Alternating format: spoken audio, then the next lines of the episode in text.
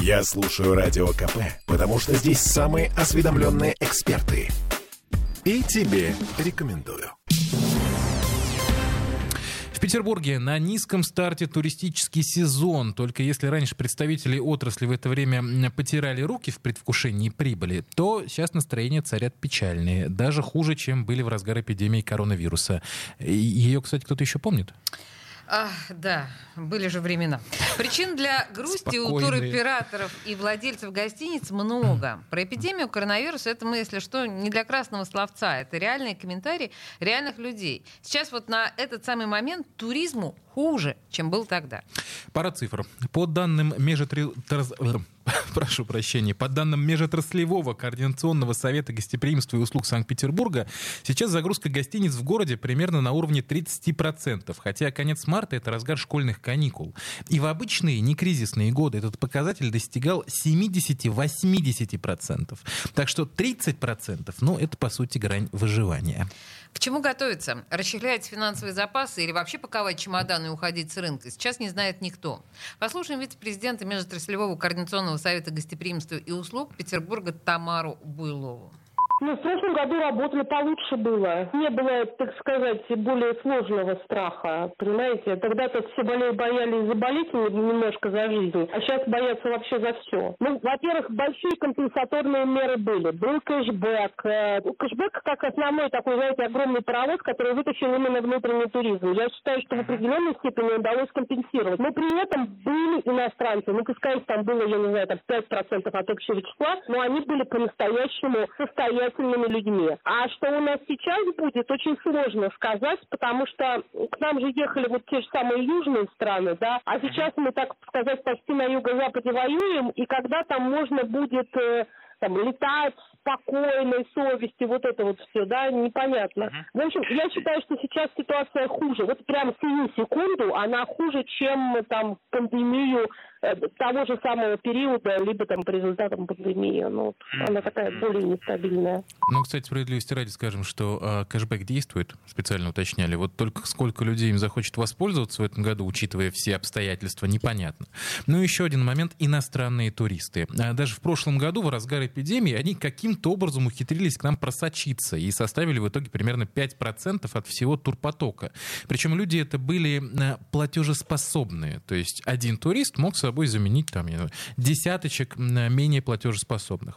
Вот. А, в этом сезоне их, скорее всего, вообще не будет. Ну, то есть вот совсем-совсем. Ну и добавим сюда то, что и среди российского туриста сейчас царит полное смятение и непонимание того, что будет завтра. В такой обстановке о поездках и об отдыхе как-то не очень задумываешь. С другой стороны, не исключено, что и выбора-то особого не будет. Еще раз послушаем Тамару Буйлову.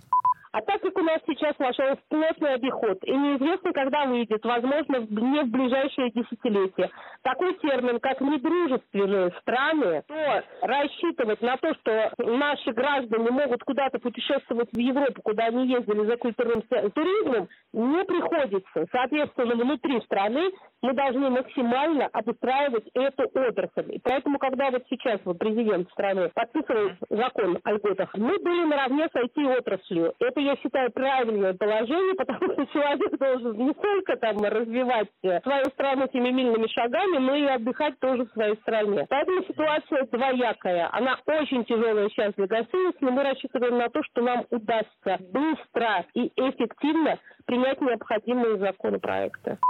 Про то, что недружественные страны отменятся не в ближайшие десятилетия, будем все-таки надеяться, что это на эмоциях сказано, и у Тамары Буйловой нет каких-то инсайдов сверху. Но вообще все как обычно, надо развивать свое, вот прямо сейчас, потому что откладывать уже дальше некуда. Ладно, это все лирика. Вообще удивительное дело, но российский турист, если верить нашим экспертам, от всего этого гипотетического кризиса может даже выиграть. Послушаем, что говорит на этот счет директор Лиги туроператоров Санкт-Петербурга Кирилл Соколов. Петербурге было 50% туристов, это были иностранные туристы. Да?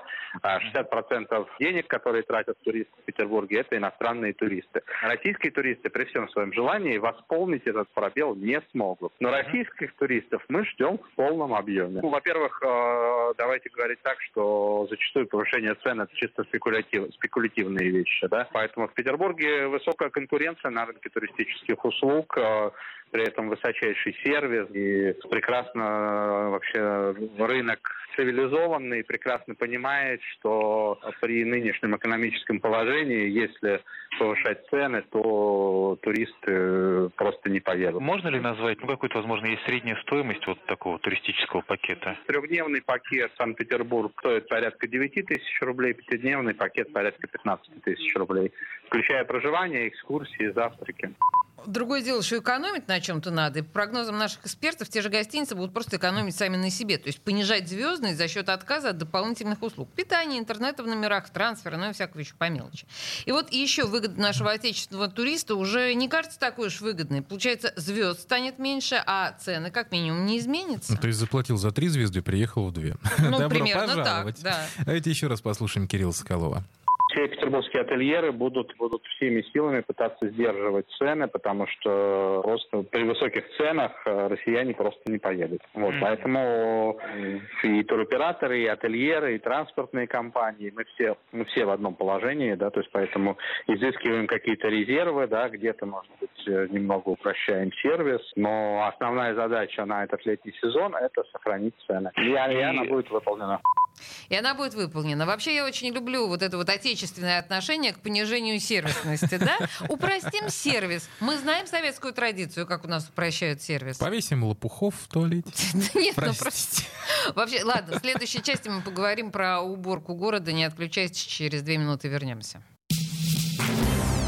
Темы дня.